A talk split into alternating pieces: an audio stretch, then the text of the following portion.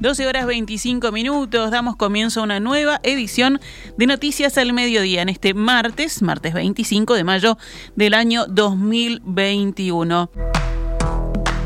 Ahora sí vamos con la actualización de las noticias. Hace minutos el flamante ministro del Interior, Luis Alberto Heber, dio una conferencia de prensa luego de la reunión que mantuvo con el presidente Luis Lacalle Pou, los jefes de policía de todo el país y los directores generales. Destacó que era un momento con sinsabores debido a la tristeza por la pérdida de Jorge Larrañaga y por el otro lado el honor de tener la confianza del presidente.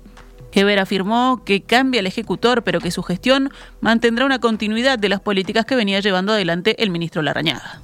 Uno de los temas que quiere, tiene que quedar bien claro que acá hay un elemento de continuidad en las políticas que venía realizando el gobierno y su ejecutor, su gran ejecutor como fue Jorge Larrañaga. La segunda reflexión que lo hablamos con los distintos, las distintas autoridades y jefes de policía, es el concepto del respaldo. El respaldo a la institución policial y el respaldo al policía en su accionar. No puede librarse una batalla con éxito si quien comanda esa fuerza no está debidamente respaldando el accionar por supuesto dentro de la ley y la Constitución. El ministro del Interior afirmó también que en el mismo nivel de exigencia que tenía la gestión anterior, vamos a pedirle a la fuerza policial el compromiso, la cercanía, la acción social que el Guardia Civil tiene. Estamos en el combate a la delincuencia, pero no podemos olvidar el concepto de Guardia Civil que nos cuida, dijo Heber. Mientras el presidente y el exministro de Transporte se encontraban reunidos, los integrantes del Sindicato de Empleados de Montecón se manifestaron frente a la torre ejecutiva. Los manifestantes sostenían pancartas que decían en defensa de los puestos de trabajo, no al monopolio en el puerto, y Heber y Curvelo mienten, acuerdo en el puerto que dejará más de mil personas sin trabajo. Los empleados mostraron su desacuerdo respecto a este acuerdo al que llegó el gobierno con la compañía belga Katunasi.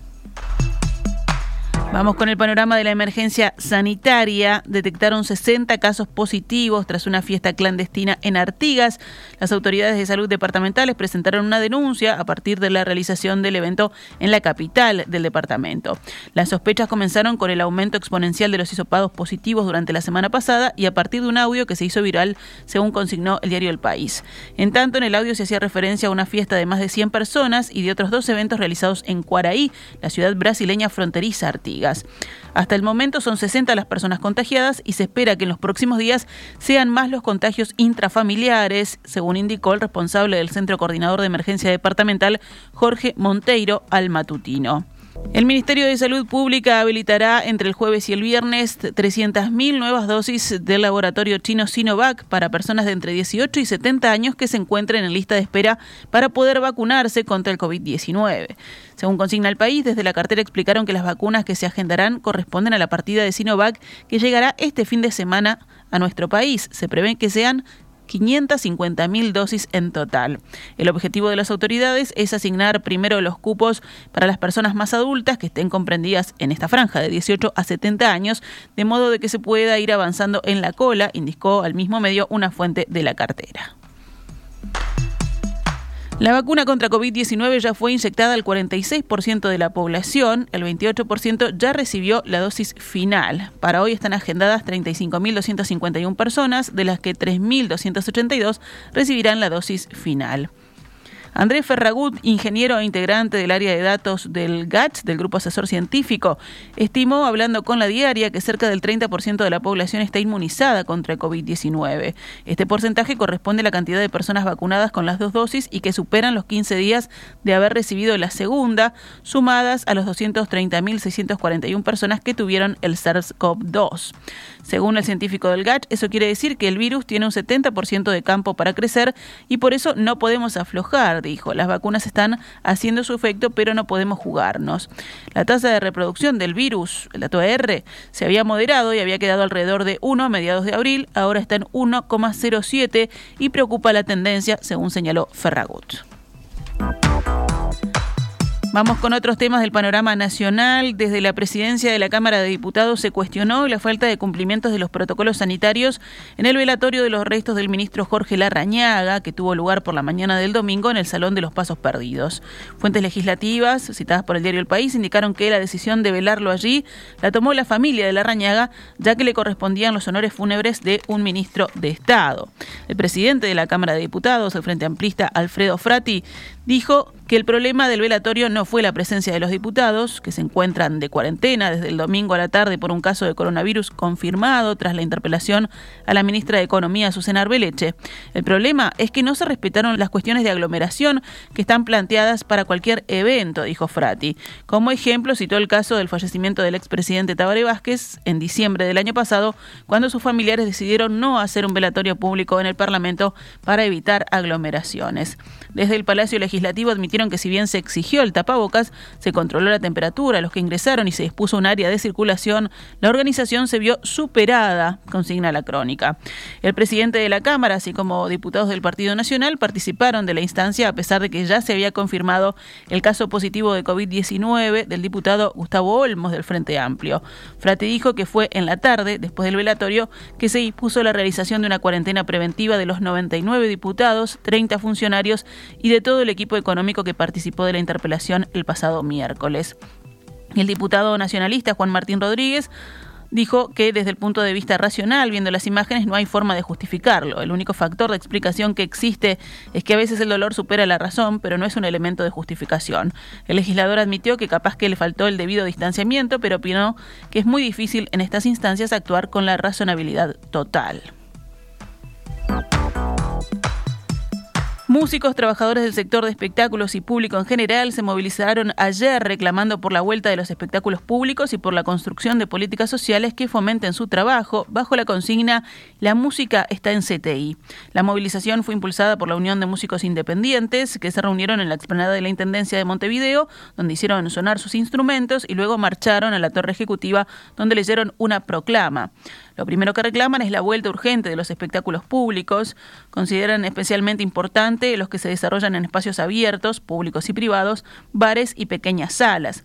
Piden también la implementación urgente del subsidio prometido hace dos meses por parte del Ministerio de Trabajo. La intención es que tenga un plazo mínimo de seis meses. Asimismo, exigen el pago urgente de los programas, fondos nacionales y actuaciones adeudadas por parte del Ministerio de Educación y Cultura. Entre otras solicitudes, figura también la revisión del actual sistema de aportes laborales para trabajadores de la cultura, ya que este nos empuja a la informalidad, dijeron en la proclama. Asimismo, reclaman ser considerados en la discusión de los protocolos y su implementación.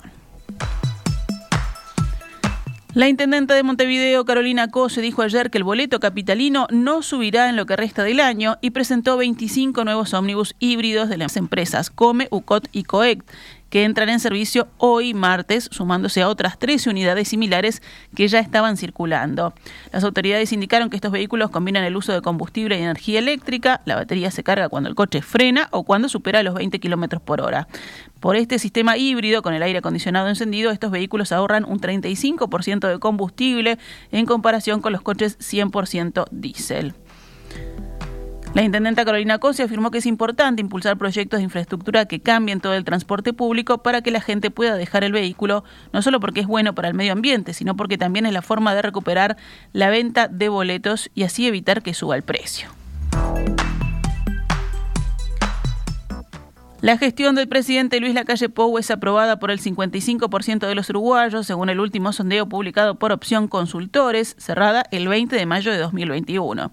El 24% de los consultados opinó que la gestión del mandatario es muy buena, el 31% optó por definirla como buena, el 26% ni buena ni mala, y el 9% mala y otro 9% muy mala, mientras que 1% no sabe o no contesta.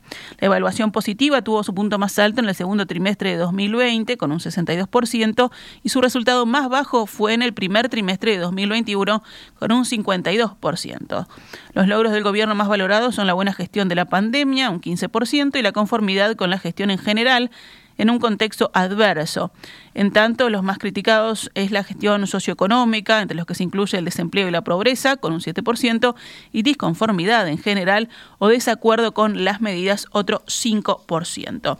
Los votantes de los partidos de la coalición son los que tienen una mejor valoración de la gestión del gobierno, ya que el 85% la considera positiva y solo el 2% negativa. Entre los votantes del Frente Amplio, el 20% considera positiva la gestión del mandatario y el 41% tiene opiniones negativas. El resto tiene una opinión neutra o prefirió no contestar. En cuanto a la gestión sanitaria, el 62% la aprueba y el 15% la desaprueba. Cerramos el panorama nacional con otras noticias.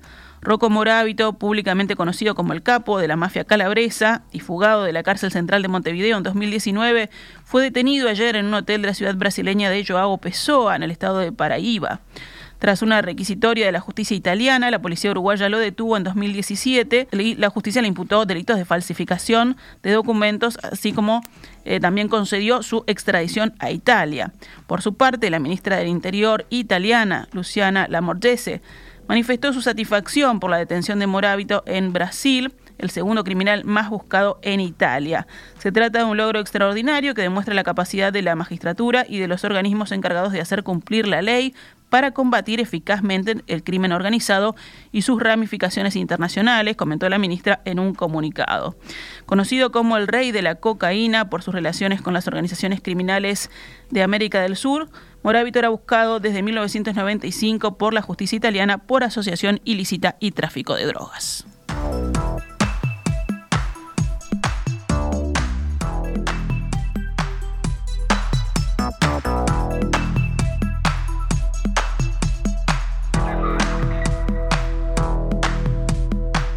12 horas 37 minutos. Actualizamos cómo cotiza el dólar a esta hora en la pizarra del Banco República. 42 pesos con 85 para la compra y 45.05 para la venta.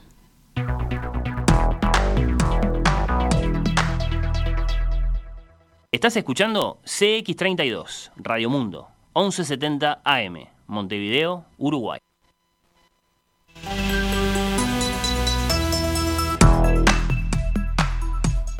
12 horas 39 minutos, comenzamos la recorrida por el panorama internacional en Noticias al Mediodía. Los líderes de los 27 países de la Unión Europea respaldaron una rápida implementación de un certificado sanitario que permita la reapertura de fronteras. Presionados por la necesidad de reactivar las economías con la proximidad de la temporada turística europea, los países del bloque elogiaron la elaboración del certificado digital europeo COVID y pidieron su rápida implementación de acuerdo con conclusiones divulgadas al promediar la jornada. Durante la semana pasada, los estados de la Unión Europea y el Parlamento Europeo alcanzaron un acuerdo sobre aspectos centrales de este certificado que permitía la gradual recomposición de la movilidad en el continente. Como próximo paso para facilitar la libertad del movimiento en la Unión Europea, el Consejo hace un llamado por la revisión hacia mediados de junio de las recomendaciones sobre viajes dentro de la Unión Europea, es lo que añade esa parte de la declaración. La idea es que el certificado demuestre que una persona ha sido completamente vacunada contra COVID-19, ha pasado un examen reciente o ya es inmune por haber contraído la enfermedad. En Estados Unidos, la empresa de biotecnología Moderna anunció hoy que su vacuna contra el COVID-19 es altamente efectiva en adolescentes de entre 12 y 17 años, según los resultados completos de ensayos clínicos. Moderna dijo que prevé presentar una solicitud de autorización de uso de su vacuna para esta franja etaria a comienzos de junio ante reguladores alrededor del mundo. Otra vacuna, la de Pfizer BioNTech, ya fue autorizada para adolescentes en varios países, entre ellos también Estados Unidos. En Alemania, el gigante estadounidense Google es objeto de una investigación por prácticas contrarias a la libre competencia en aplicación de una reciente ley que refuerza el poder del Estado contra los gigantes del sector digital. La Oficina Federal Anticárteles abrió una investigación contra dos entidades europeas de Google y su matriz Alphabet en Estados Unidos, conforme a la nueva reglamentación para las empresas del sector digital, según anunció un comunicado tras haber lanzado ya medidas similares este año contra Amazon y Facebook.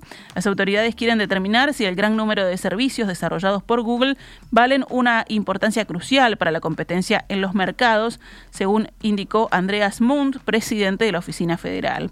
Google opera el de búsquedas, la cadena YouTube, el servicio de geolocalización Maps, el sistema operativo Android y el navegador Chrome.